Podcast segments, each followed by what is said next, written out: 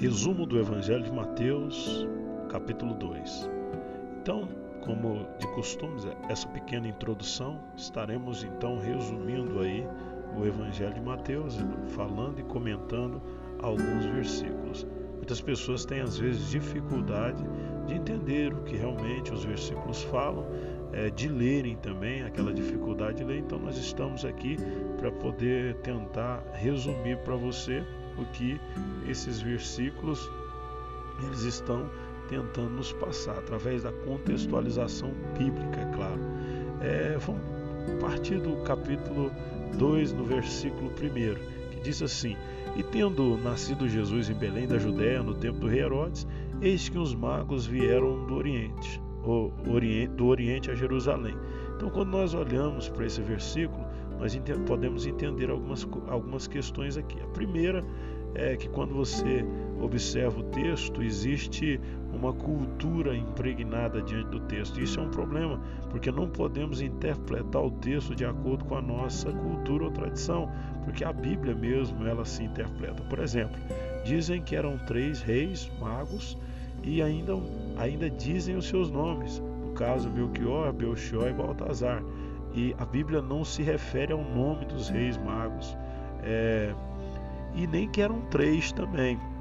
Geralmente essa, esse entendimento é dado porque a pessoa logo é, é, é lê dos três presentes e acham então que foram três. Então eles poderiam ser mais, muito mais, poderiam estar em caravana ou não. Então nós não sabemos exatamente a quantidade dos reis magos que eram e não podemos tentar adivinhar aquilo que a Bíblia não diz. Claro que podemos comentar, filosofar, mas não podemos inventar. No caso aqui, o nome. Então, a cultura católica romana geralmente traz né, essa, esses nomes. Né? Então, vamos lá, no versículo 3, é, adiantando aqui para nós resumirmos mais rápido e o áudio não ficar muito longo, diz assim. E o rei Herodes, ouvindo isto, perturbou-se e toda Jerusalém com ele. É, quando nós olhamos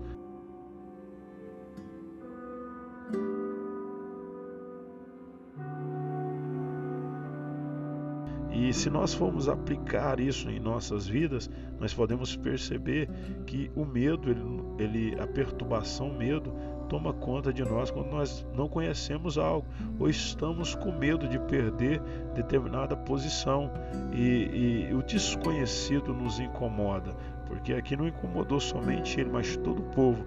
Quem é esse rei? Será que esse rei vai reinar? Ele é forte? Será que ele vai chegar com força?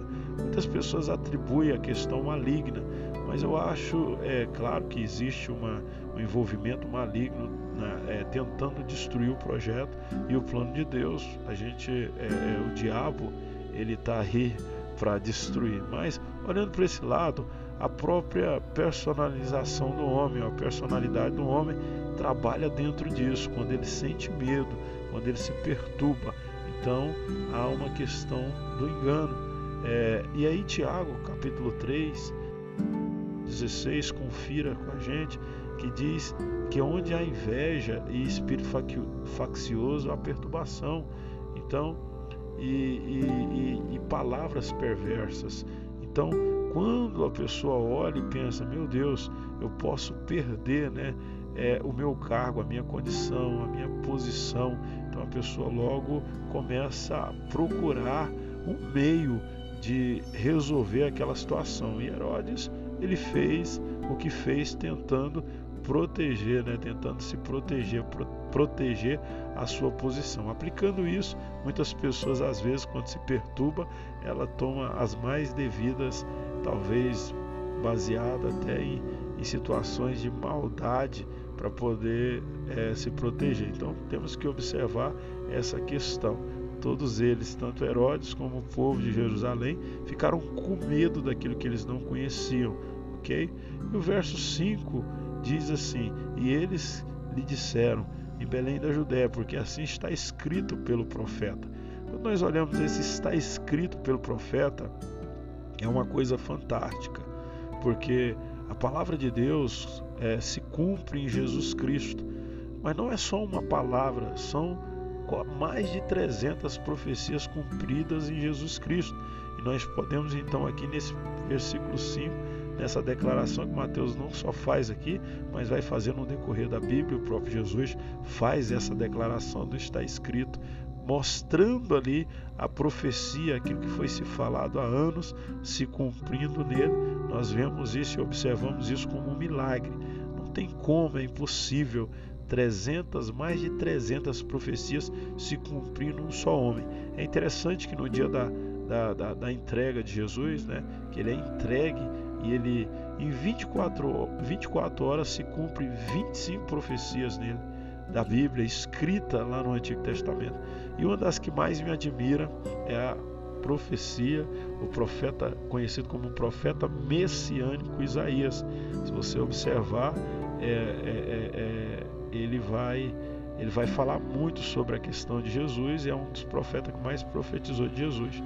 Mas o que me deixa assim mais perplexo e emocionado é quando um judeu olha e fala: verdadeiramente esse é o Filho de Deus. Quando Jesus declara: Eli, Eli, lama sabachthani, Deus meu, Deus meu, meu, por que me desamparaste? Ele está fazendo uma referência ao Salmo 22, que começa exatamente dessa forma. E o Salmo 22 descreve o sofrimento e a morte do Messias. Então, voltando aqui, porque assim está escrito pelo profeta, profecias se cumpriram nele. E aqui está provando, né, como que Jesus ser o filho de Deus e essa, esse tamanho milagre da palavra de Deus inspirada, palavra de Deus inspirada pelo próprio Deus. Amém? Verso 8 diz, versículo 8 de Mateus 2 diz assim: E enviando o, a Belém, disse: Ide perguntai diligentemente pelo menino, e quando achardes, participai-me, para que também eu vá e o adore. De novo, é, Herodes dissimulando por causa do seu medo. Então nós comentamos sobre isso. A pessoa que está com medo, ela dissimula. A pessoa que está com medo, ela entra dentro de uma autoproteção de, de posição, de poder, de postura. Então temos que tomar cuidado para não estarmos sinceramente errados nessa questão. Amém? Então já comentamos. Vamos para o 11 agora. O 11 diz assim: Entrando na casa, acharam o menino com Maria, sua mãe, e prostando-se o adoraram. E abriu seus tesouros, ofertaram dádiva, ouro, incenso e mirra. Aqui mostra como Deus cuida né, do, do, do, do seu projeto. Então, mas olhando aqui a questão do menino, fazendo só uma questão aqui de cronologia, então a Bíblia não é cronológica bem, o tempo. Aqui não diz muito, o menino foi achado na casa e ele nasceu na manjedoura. Então não foi imediatamente o seu nascimento chegar os reis magos. Eles podem, aqui o texto mostra que eles podem ter demorado um tempinho para chegar lá. Então, é, essa questão de que é, na cultura, na nossa tradição, que eles encontraram o menino quando ele nasceu, talvez possa não ser correta. Então não tem um tempo determinado para quando eles encontraram o menino. E a prova disso é que o próprio rei Herodes ele manda matar é, meninos de um a dois anos é, é, que era o tempo mais ou menos ocorrido. Então, o menino poderia estar com um, perto de dois anos aí, na época em que os reis encontraram eles, né, os reis magos. Quanto tempo, persistência, né, é, é, é que isso aconteceu. Outra coisa que intriga é o verso 12, que diz assim: Sendo por divina revelação avisados em sonhos, para que não voltassem para junto de Herodes, partiram para sua terra por outro caminho. De novo, Deus, né, cuidando, Deus se manifestando para que sua palavra, para que seu projeto ele se cumprisse. Então isso é interessante, a manifestação de Deus para proteger, para proteção é, é, daquilo que Ele estabeleceu, é, proteção do Filho de Deus, do seu Filho, é, o cuidado dele, tanto levando incenso e mirra e ouro, como é, avisando aos magos: não vá lá, porque o Herodes está dissimulando. Isso não é verdade. Então eles ficaram perturbados e, sendo revelado em sonhos, eles acabaram fazendo é, o contrário disso aí, tá ok? Então, falando um pouquinho sobre essa questão de sonhos, é, muitas pessoas têm né, tido vários sonhos, isso é um pode ser uma benção, mas pode também ser um problema. E Eclesiastes 5,3 vai dizer sobre isso: dizer assim, porque dá muita ocupação vem os sonhos, e a voz do tolo a multidão de palavras. Eclesiastes capítulo 5.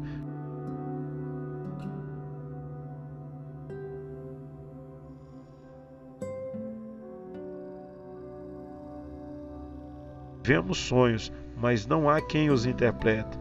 Disse-lhe José: Não são de Deus as interpretações? Conte-me os sonhos. Então nós podemos ver aqui poucas vezes na Bíblia homens interpretando sonhos. José e Daniel é os mais conhecidos, né? Mas naquela época tinha muito essa tradição de interpretação de sonhos. Mas se nós observarmos é, a, a, questão dos sonhos de, do faraó e de Nabucodonosor eram sonhos já que eles sabiam que tinha. Deus deu o sonho e deu para eles a revelação. Daniel e, e, e José simplesmente confirmaram essa revelação. Então, juntamente com o sonho vem a revelação. Então nós temos que tomar cuidado para não dormirmos aí de barriga cheia, sonharmos e atribuirmos isso à questão espiritual e virarmos pessoas espiritualistas. Então tome muito cuidado com isso. Números 12, verso 6 diz assim: E ele disse: Ouça as minhas palavras, quando entre vocês há um profeta do Senhor, e ele me revelou em visões, em sonhos, falo com ele. É, se você observar é, é, essa, essa fala ou essa palavra, você vai ver que Deus realmente fala através é, é, dessa condição. Mas não podemos, temos que tomar muito cuidado e ter muita responsabilidade para que aquilo que Deuteronômio, é, é, lá no capítulo 1, fala. É, eu quero só acompanhar aqui com vocês. Se aparecer no meio de vocês um profeta ou alguém que faz predições por meio dos sonhos e anunciar a vocês um sinal miraculoso, um prodígio. E se o sinal ou prodígio de que ele falou acontecer e ele disser: Vamos seguir outros deuses que vocês não conhecem e vamos adorá-lo. Não deem ouvidos às palavras desse profeta ou sonhador. Então, muitos sonhos ele foge daquilo que a palavra propõe, daquilo que é a proposta da palavra de Deus. Então, nós temos que observar muito. Aí, para finalizar essa questão do sonho, Jeremias 23, verso 32 diz assim: Sim, estou contra os que profetizam sonhos falsos, declara o Senhor perigoso nós brincarmos com essa questão de achar que toda, todo sonho é revelação e aí virar uma anarquia, né? virar uma coisa totalmente fora dos padrões divinos. Então temos que tomar. Então vamos continuar né, é, é, esse estudo no próximo episódio. Para entendermos melhor, vamos é, continuar o capítulo 2. Continua, beleza?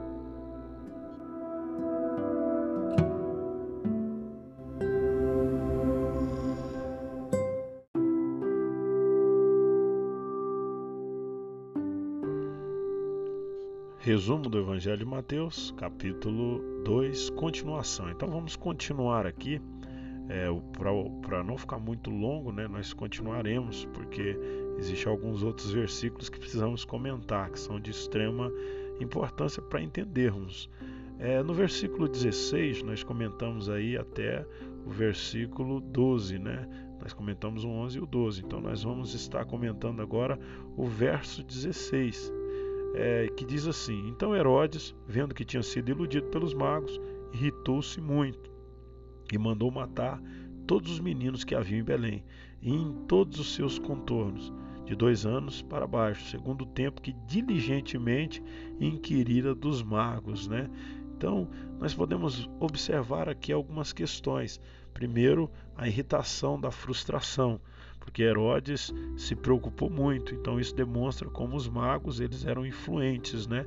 Porque deixou Herodes preocupado. Então a primeira questão é irritado, né? O pessoal me enganou. Primeiro ponto aqui é a frustração, ela nos irrita. Nós projetamos algo, nós idealizamos algo, algo e logo a frustração vem. Então a frustração nos deixa triste, nos entristece por isso eu sempre digo, né, comentando aqui Não devemos criar expectativa em nada. Devemos viver a cada dia e esperar que o outro dia viva o seu próprio mal. Mas a questão aqui é que ele mandou matar todos os meninos de Belém que havia nascido naquela época, até dois anos.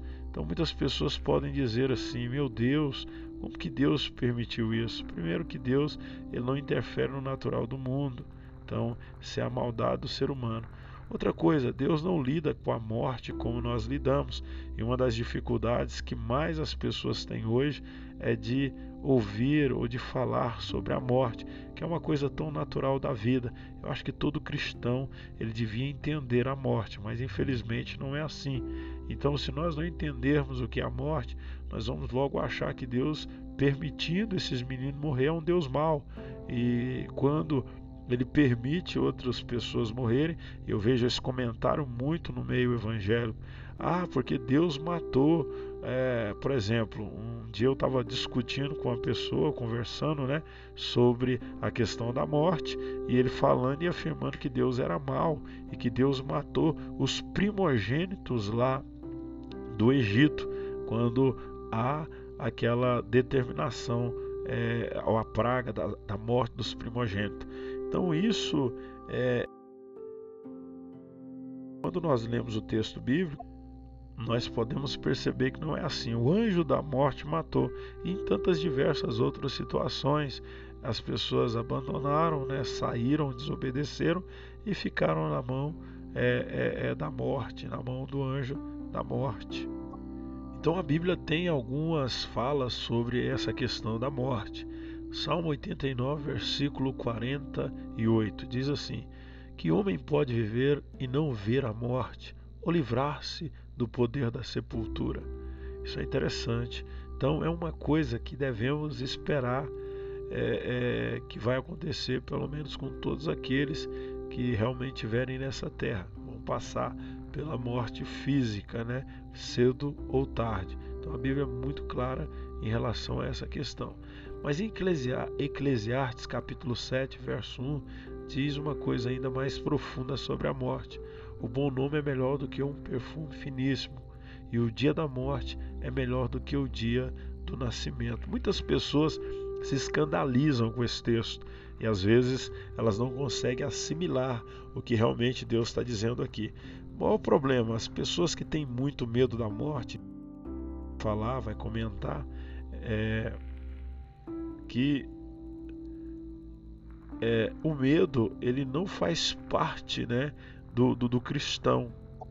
Então, lá em 1 João, no capítulo 4, vai dizer que o verdadeiro amor lança fora todo medo, que no perfeito amor não há medo. Então, não, não podemos temer a morte, porque o dia da morte é melhor do que o dia do nascimento, porque vamos encontrar com o nosso Deus. A morte não é o fim, eu tenho certeza que aquelas crianças, se nós olharmos no contexto bíblico, Jesus falando: Deixai vir a mim as criancinhas, porque delas pertence o reino dos céus. Então, não é um sofrimento para Deus, pode ser um sofrimento para a mãe, para o ser humano, mas para Deus não é um sofrimento. E, ah, mas então por que, que Deus permite sofrer? No mundo é aflições, foi o próprio Jesus que falou isso. Nós teremos aflições, justamente por causa dessa condição também a condição de sabermos que um dia cedo ou tarde, criança, jovens e velhos partirão daqui, enfrentarão a morte, como diz o Salmo 88. Agora em 1 Tessalonicenses, capítulo 4, verso 13 e 14, entendendo essa questão da morte, diz assim: Irmãos, não queremos que vocês sejam ignorantes quanto aos que dormem, para que não se entristeçam como os outros que não têm esperança. Se cremos que Jesus morreu e ressurgiu, cremos também que Deus trará, mediante Jesus e com ele, aqueles que nele dormiram. Então a morte não é o fim, a morte é o começo de tudo. Então a pessoa que não entende isso, que tem medo, ela primeiro lançou fora o amor porque a Bíblia diz que o perfeito amor lança fora o medo. Então a pessoa às vezes ela nem acredita muito em Deus e nem acredita que vai passar por isso, ou seja, ela não tem esperança, como diz 1 Tessalonicenses.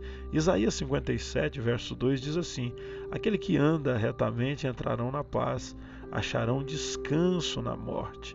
Então, se você anda de acordo com aquilo que Deus tem proposto para você, com certeza é, a Bíblia diz que você vai achar descanso na morte. Eu acredito que aquelas crianças elas acharam sim descanso na morte. É, João capítulo 11, versículo 25 e 26 diz assim: Eu sou a ressurreição e a vida. Aquele que crê em mim, ainda que morra, viverá. E quem vive e crê em mim, não morrerá eternamente. Você crê nisso? Então é a pergunta: você crê nisso? As pessoas que creem nisso descansam, elas têm esperança e elas têm paz, ok? Então isso é muito interessante. Claro que a questão da morte dos primogênitos com a questão da morte. Então muitas pessoas quando leem a Bíblia falam: "Nossa, Deus permitiu essas crianças morrerem por justamente não entender o contexto bíblico em relação à morte e para não entender aquilo que a Bíblia tenta nos passar. Agora vamos comentar o verso 19, que diz assim: Morto, porém, Herodes, eis que o anjo do Senhor apareceu num sonho a José no Egito. Então, esse versículo 19 de Mateus 2 vai dizer que o anjo apareceu é, para José de novo em sonho. E isso é interessante, como o cuidado de Deus é magnífico. E nós comentamos já sobre isso é, é, é, anteriormente. E o 23 diz assim: E chegou e habitou numa cidade chamada Nazaré, para que se cumprisse o que fora dito pelos profetas, ele será chamado Nazareno. Eis aqui uma questão contextualizada, né? Porque lá em João, é, é, nós vamos encontrar Natanael, lá em João primeiro capítulo de João, dizendo assim: pode vir coisa boa de Nazaré quando se falam dele, de Jesus. Encontramos o Messias e ele veio de Nazaré. Então é interessante. O profeta diz que ele seria chamado Nazareno. E é interessante que ele vai para Nazaré, ou ele é direcionado para Nazaré. Então, é, Nazaré é uma cidade é, periférica, né, que tinha uma má fama, uma fama muito ruim, até pelo lugar que ela se situava, pelo que acontecia lá. Quem mora em periferia ou mora numa cidade e vê aquele bairro que tem aquela fama ruim e fica imaginando, meu Deus, ali cria-se né, aquela fama é, é, é até ruim para para aquele, aqueles moradores e acaba isso sendo às vezes até generalizado. Natanael aí generalizou, porque a fama, é, é, meu amigo, a má fama daquela cidade é, era muito grande, tinha uma péssima fama, ok? Então é por isso que é, é, é às vezes Jesus vindo de Nazaré, olhando para essa questão, Jesus vem é, do lado que ele menos imaginaram.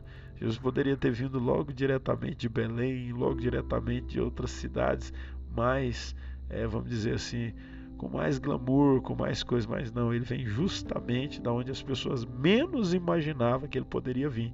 Então é interessante nós entendermos isso, ok?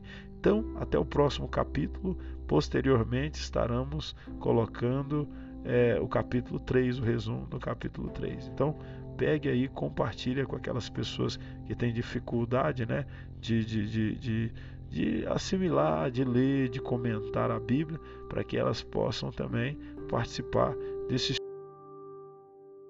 Até a próxima, pessoal. Até o próximo estudo.